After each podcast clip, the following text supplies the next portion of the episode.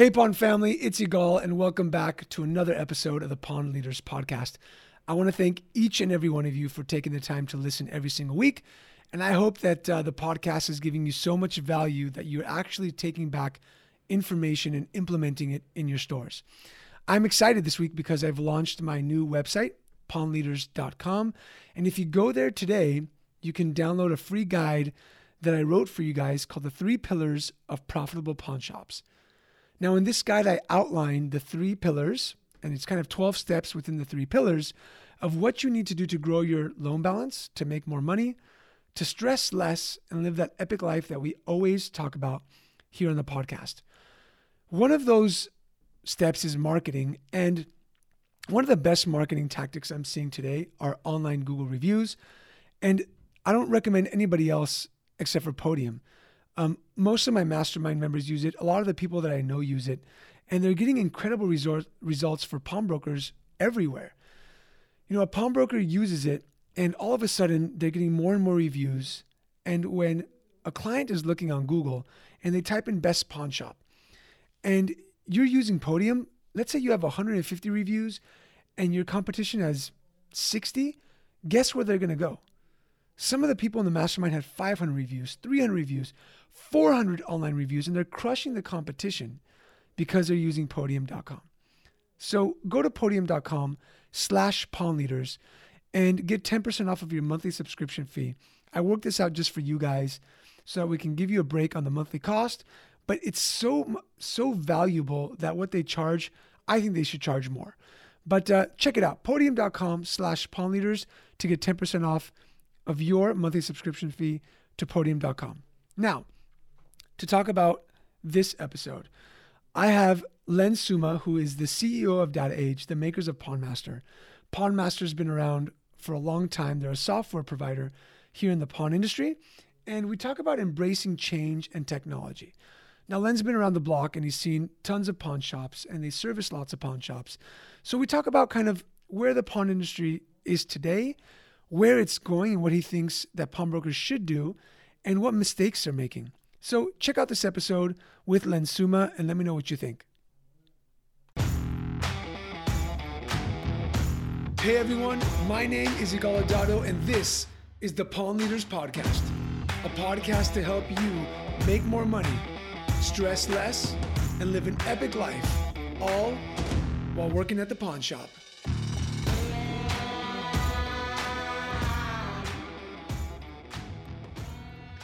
Len, welcome to the show. Igal, how are you? And happy holidays and happy new year.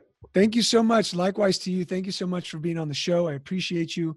You know, I know that DataAge and Pawnmaster, you guys have been a staple of the pawn community for so many years. So it's an honor having you on. It's my pleasure. I love what you're doing in the pawn broker community yourself, and looking forward to today. Awesome, brother. So first and foremost, I've asked you this question before. I think we have to talk about it. You worked with the Incredible Hulk. Tell me really quickly, just a little bit about how that worked and how that jumped you into the pawn industry.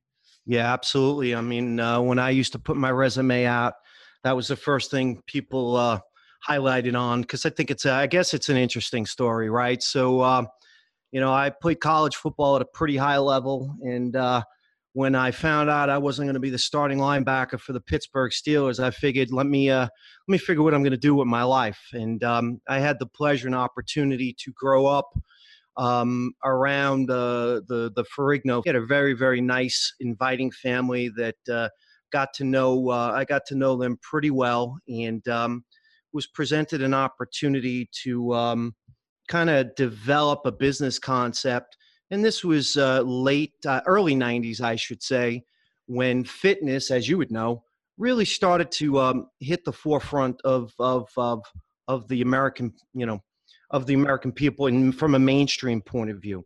And obviously, he's known for bodybuilding and everything like that. But they were really interested. They had the vision to say, it's not all about bodybuilding; it's about general fitness. And that would include, your cardiovascular and all that type of stuff. So had the opportunity to work with them on a very close level to develop that business. I was fortunate enough to open about 4 or 5 stores. And yeah, that's my story with the Ferrignos. And yes, he's a legitimate 6'6", 305 pounds for sure, even at the ripe old age of 70 something. Wow. Incredible. Amazing story. Yep. So let's kind of fast forward a little bit from that story and talk about how you got into working with DataAge and how you became essentially who you are today in the pond industry. Yeah. You know, my background started off in the Microsoft channel, working for some pretty large value-added resellers. But how I even got into that is when, you know, when I owned and operated my own businesses, it was all about the customer, right? You know, how do you continually support the customer, even on the retail side? Because my businesses, which are now known as fitness showrooms, it was pure retail, right? But even though it's retail, here's your product, ma'am or sir, you still got to support it. You know, how do we put it together? How do we use it? And at that early age, you know, I really found the value of customer service, but I wound up having to go purchase a help desk software.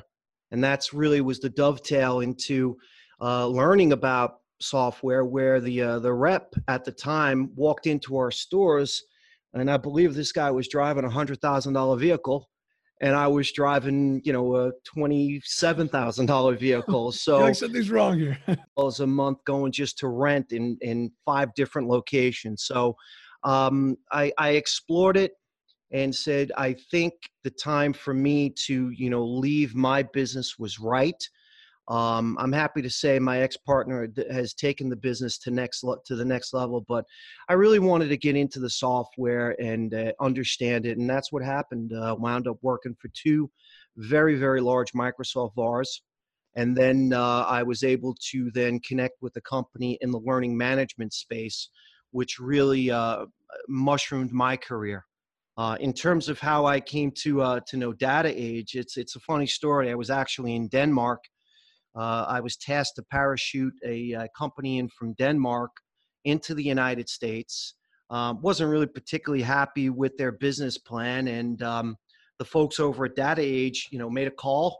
And to their credit, the visionaries here, Tom Strang and Randy Peffley, 2 co-owners, and it says a lot about their wanting to take the company to the next level. They brought me in. They told me, you know, where the market was, what they needed, and, you know, there was a perfect marriage, and came in, and, you know, 7 years later, believe it or not, here we are. Amazing. So 7 years later, you know, thousands of clients using the software. Let's talk about, you know, how people and pawnbrokers today are leveraging the technology and what mistakes they're making, right? Because the technology is there to be used. And you guys have serviced, again, thousands of clients. What are you seeing that's happening in the pawn industry today with mistakes that the pawnbrokers are making, especially in the technology realm? Yeah. And, you know, that's a good point you made about, you know, leveraging the technology in terms of, you know, new technologies on the horizon. You know, if you're a good vendor, you're always connected with your customer base to understand what your functionality is out there. And, you know, I'm proud to say that, you know, we're always on top of that. And some of the new things, you know, were the areas of focus.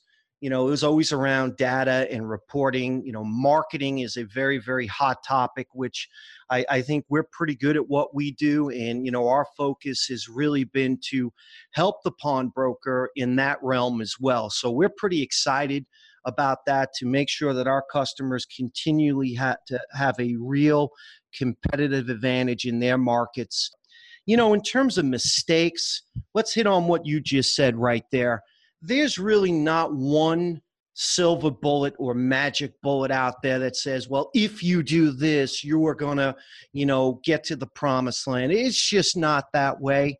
However, I find a lot of pawnbrokers, especially pawnbrokers that are leveraging or using a technology. And as a footnote, still a lot of pawnbrokers out there that, believe it or not, are ped to ped, and it just happens to work for them. However, you know, I do think they're at a quite, in terms of leveraging. Len, sorry, give me one second. Did you say like pen to pad, that just people are still doing pawns by hand?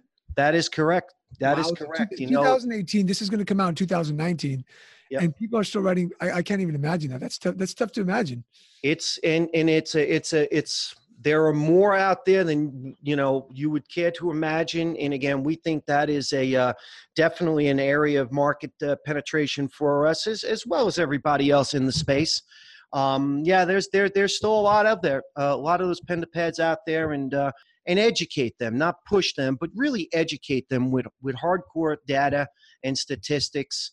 And, I think we said it in the last time we spoke, is those 7 deadly words. We've always done it that way. Right. Yeah. I think that is, those words we can't stand here. And I think those words are the death of a lot of folks, believe it or not. But in terms of those mistakes, hitting with leveraging what you already have, there's not one silver bullet out there, right? I mean, you have in hand already. And the old adage is most technology, people use 20% of it. That's been our charge, or at least it's been my charge since day one. It's one of the reasons why we started Data Age University. And we invest a lot of money to put our trainers on the road to go and not necessarily sell, but make sure our customers are leveraging the powerful tools that they have in hand already, because it's just not all about selling, right? It really is about trying to help. Yeah, especially today. Like, I think that a lot of people, let's say they purchase a software or any tool for that matter, and they bring it in and they're working so hard at the counter that they kind of forget to study and research and learn about what that tool does. And not just software, right? But like Facebook marketing and offer up and any type of technology that's out there. And they just use it, like you said, 20%. And then they complain about well, I don't have the tools at hand. I believe, yes, you do. And sometimes you just have to take a moment to learn how to use what you have. And I would completely agree with you. I'll go one step further. I'm a big football guy. I've got a universal remote. I'm sure you do as well. I just push on and off. I'm sure my universal remote can make me a cup of coffee if I wanted it. So it's just you're exactly correct. And what happens is you get too focused on what's the latest and greatest. And in the meanwhile, you're sitting on a potential treasure trove of capabilities. And that's really been our push. Really, like you said, as the leader in this industry, we've been at a point for a lot of years now where, we've got a solid brand. It's really time to give back in terms of education. And I think you could see that with our content and things of that nature. So to me, right there, is a tremendous disadvantage. And again, for the brokers who are very, very successful, they dive deep into their technologies, from the reports to the capabilities of it. How do I get more eyeballs on my business and drive more foot traffic? So we're a big proponent of that. And again, with our customer base, we built out an entire division called Data Age University, really to just focus on that. So let's talk about that really quickly. So people aren't using the technology, right? That's what we're talking about, the mistakes that pawnbrokers are making these days. What are a couple of other mistakes that you think that pawnbrokers are making when it comes to technology, or just within the operation itself? I think we covered the technology, which is broad. We could sit here for 5 hours and talk about the capabilities of technology. Quite frankly, it's a bold statement, but for a long time, I think, a lot of pawnbrokers really are the relevance of technology hasn't really seeped in to the industry as it should. But in terms of the operating, listen, it all boils down to, and I've heard many of your podcasts, it all boils down to, you got to have a plan. Listen, I was there. I got lost in the day-to-day.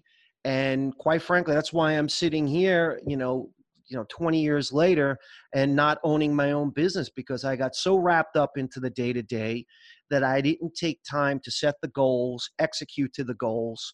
I thought I did a pretty good job of listening to my customers, but that's another area. You got to listen to your customers. What's going on currently? All right. Business dynamic, the landscape of business is constantly changing. tune with that and marry up your goals, whatever those goals may be. It could be revenue. It could be new customer acquisition. It could be your e-commerce platform. I think from working with, over 5,000, pawnbrokers and, with 4,000, close to 4,000 shops now, that is probably one of the top three areas of, boy, oh boy, if we could put a little focus to that, you're going to see a tremendous change in your business. Love it. I agree with you. I think that planning, a lot of times, pawnbrokers, they don't plan. They just show up at the shop, open the door, hope and pray that people walk in, and then go home upset and think, the business isn't the same as it used to be. I'm not, making the same amount of pawns, but the truth is that if you're not doing something different, if you're not connecting with your community using the technology, people aren't going to walk in as much anymore. Yeah. And hey, business is business. And this is might seem a very cold and callous statement, but hope is not a strategy. Yeah. It really isn't. It's just not a strategy. And another thing that we see, because I go out and about all the time. I try to make a lot of site visits, and while you're in, your customer's store, I appreciate the respect allocated to me, coming in, but it's a very simple art to master. And I know that's another area of our business that we are very hyper-vigilant on, and I know a lot of our successful brokers, and again, success is determined by many different ways, but focusing on your customers. I mean, our mantra here is we treat our customers like family. We know a lot of the successful brokers. I sit off in a corner and I watch them, and they know people by first name. They know their cousins. And even in this very sophisticated day and age, that's a tried and true, know your customers. So I ask a lot of pawnbrokers when I have strategy calls with them. I say, why do you have a pawn shop? And a lot of people say, oh, because I want to make money. And I just kind of shake my head sometimes, right? Although we need to make money. We've got to, pay for our family and our living and all type of stuff. But I think that you said it right. If you're not focused on your client, if you're not caring about the client, you're not going to do as much business as you think. And that's what I've seen, just to reiterate what you're saying, the successful pawnbrokers, and what I mean successful, the guys that can take 2-3 weeks off here and there, the ones that have management teams, the ones that have, good pawn balances and good net profits, they care about their customers so much and want the best for them that their customer cares about them back and brings them business as well. And that's true. Another area that I could say is their desire to serve and serve their community. Just to cite a use case that happened with one of our customers just recently, and it was a write-up in the by the MPA, is our folks over at Apon USA in Clermont. Love those folks there. I've become very good friends with them. What they just did in returning that Purple Heart to that WW2 veteran, to his family, that doesn't, from a human point of view, you don't get any better than that. A lot of the shops you go into, you'll know right away. I mean, I could cite so many of our customers. The moment you go in there, it's like, okay, the stigma of being in a pawn shop, that's gone. Now let me shop. Basically, it's as simple as that. So you're right. It's not all about making money. That's a means to an end. And, that's why we all pretty much get up and go to work, but there's really so much more. You have to have a passion in what you do and a real enjoyment for, the day to day, right? Yeah, 100%. And the biggest problem I see sometimes is that you got some grumpy pawnbrokers out there, like standing at the line, just pissed off for some odd reason. And the customer's not going to want to do business with you anymore, and your employees are not going to want to hang out with you. Yeah. And Igal, I think I don't look at them as grumpy, because I think as a small business owner, there were days where I was as high as a kite and I was as curmudgeon-y as you could be. And from my own personal experience, I know my curmudgeoniness stemmed from setting unrealistic expectations. Why? Because I really didn't have a plan. Everything was day to day, moment to moment, minute to minute. Once I established a plan and I had a roadmap or a track, you know, those curmudgeon-y days kind of went away. And, you know, inevitably, really, you know, drove me. I had a good run, but this is not my true calling in life. So, you know, at the end of the day, small business, it's very, very tough. It's very competitive. You got to deal with the big multi-chain box stores that at times you feel like they're giving stuff away. So our goal has been really to reach out to people. And that's another area where I think pawnbrokers that are very successful, they leverage their partners, whatever their partner is. In this case, DataAge is to the Pawnmaster customer. Our mantra is we want to be a partner in their boardroom, not a vendor in their hallway, right?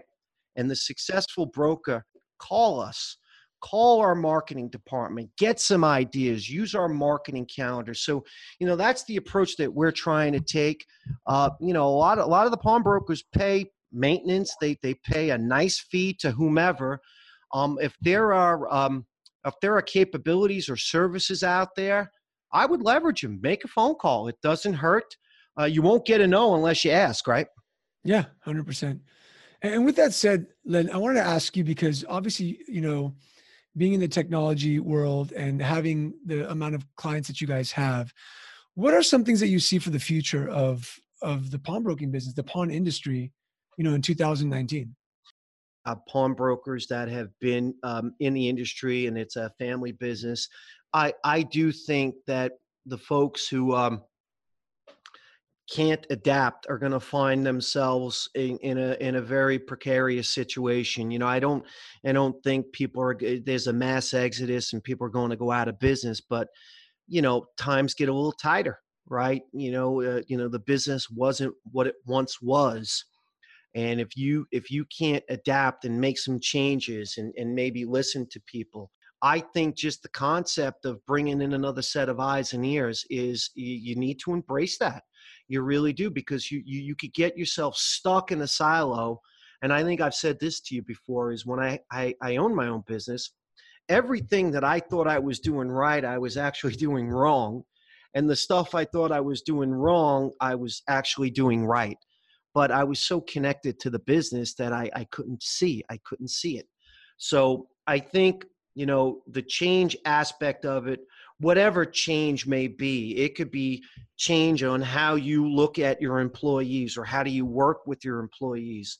Are you more open to take suggestions? Just think the word change is a very, very good thing. And I think it needs to be embraced at the highest of levels through every organization. And even here at DataAge, I mean, we've been doing this for 30 years, right? Yeah, you know, it's funny that you mentioned a different set of eyes, and I agree. You need to bring in a different set of eyes. You know, I left Cashco almost 4 years ago. And every time I walk back in, and I was in there this week because I go hang out with my brother, and I see stuff that I never saw being in the building for 13 years. So, and then I mentioned it to my brother. I'm like, oh, he says, thanks for letting me know. I'll make a change or we'll clean that up. So make sure that, like, I agree. You need to adapt. You need to bring somebody in. You know, if you don't want to hire a consultant for some crazy reason, have a friend walk in the store. Like, just tell me the bad, the good, and the ugly. Yeah. What I can do, you know? And if you don't want to get official with it and go hiring a consultant, you know me, I'm a big proponent of a lot of these social platforms where I think the entire pawnbroker community is missing a golden opportunity to connect with other pawnbrokers. Now, I understand that it's a highly competitive world, but, you know, the pawnbroker sitting in Los Angeles versus chatting with the pawnbroker in Florida. I love, and I'm a big proponent of sharing ideas, especially in this niche community, right? Yeah. I mean, I agree. I think we all learn from each other. There's no question. So I would encourage people to get out into those social networks. And, you know, there's a couple of them out there that we sponsor. And I would just do the research, do the homework. And I'm telling you, there's a lot of good chatter out there. You see it. I mean, you can't go wrong. It's free. There's nothing to lose. Even if you just sit as a bystander in the bleachers, I'm telling you, there's a lot of good stuff that you get out of there. Yep. No, I couldn't agree with you more. I think that, before, I remember when I would go to pawn conventions, I was told as a third-generation pawnbroker, you never want to tell people what's actually happening in your business. But as the years went on, I started just talking more, and then people would share, and then we'd be sitting at a table eating, and they would give me the best idea ever because I connected and I shared and I was willing to open up. So if you're sitting in a city, I understand if you don't want to share with your competition, your direct competition. But like you said, there's social media groups out there. There's LinkedIn, there's Facebook, there's, I know that like a lot of the states have like their own blogs and their own. Or, you know, as you're winding down your day, you know, some of our most successful brokers, I'll be honest with you, a lot of them have connected with one another and they've become great friends. But I know a lot of them have even, you know, transacted business with one another. So I'm a big proponent of it, the whole social media thing, and understanding, and even from a strategy point of view, we've got some customers that have 100,000 followers on their Facebook. Yeah, that's amazing. It's good stuff for sure. Love it, love it, Len. You've dropped so many awesome bombs here on the podcast. I appreciate you being on. I want everybody to know where to find you, and that's at www.pawnmaster.com, correct? That is correct. Awesome. So check out Len and his team. They're doing great stuff in the industry. Len, it's been an honor and a pleasure having you on. Thank you so much. My pleasure, my friend. Happy New Year to everyone out there, okay? Thank you so much. Take care. And for everybody else, see you on the next podcast.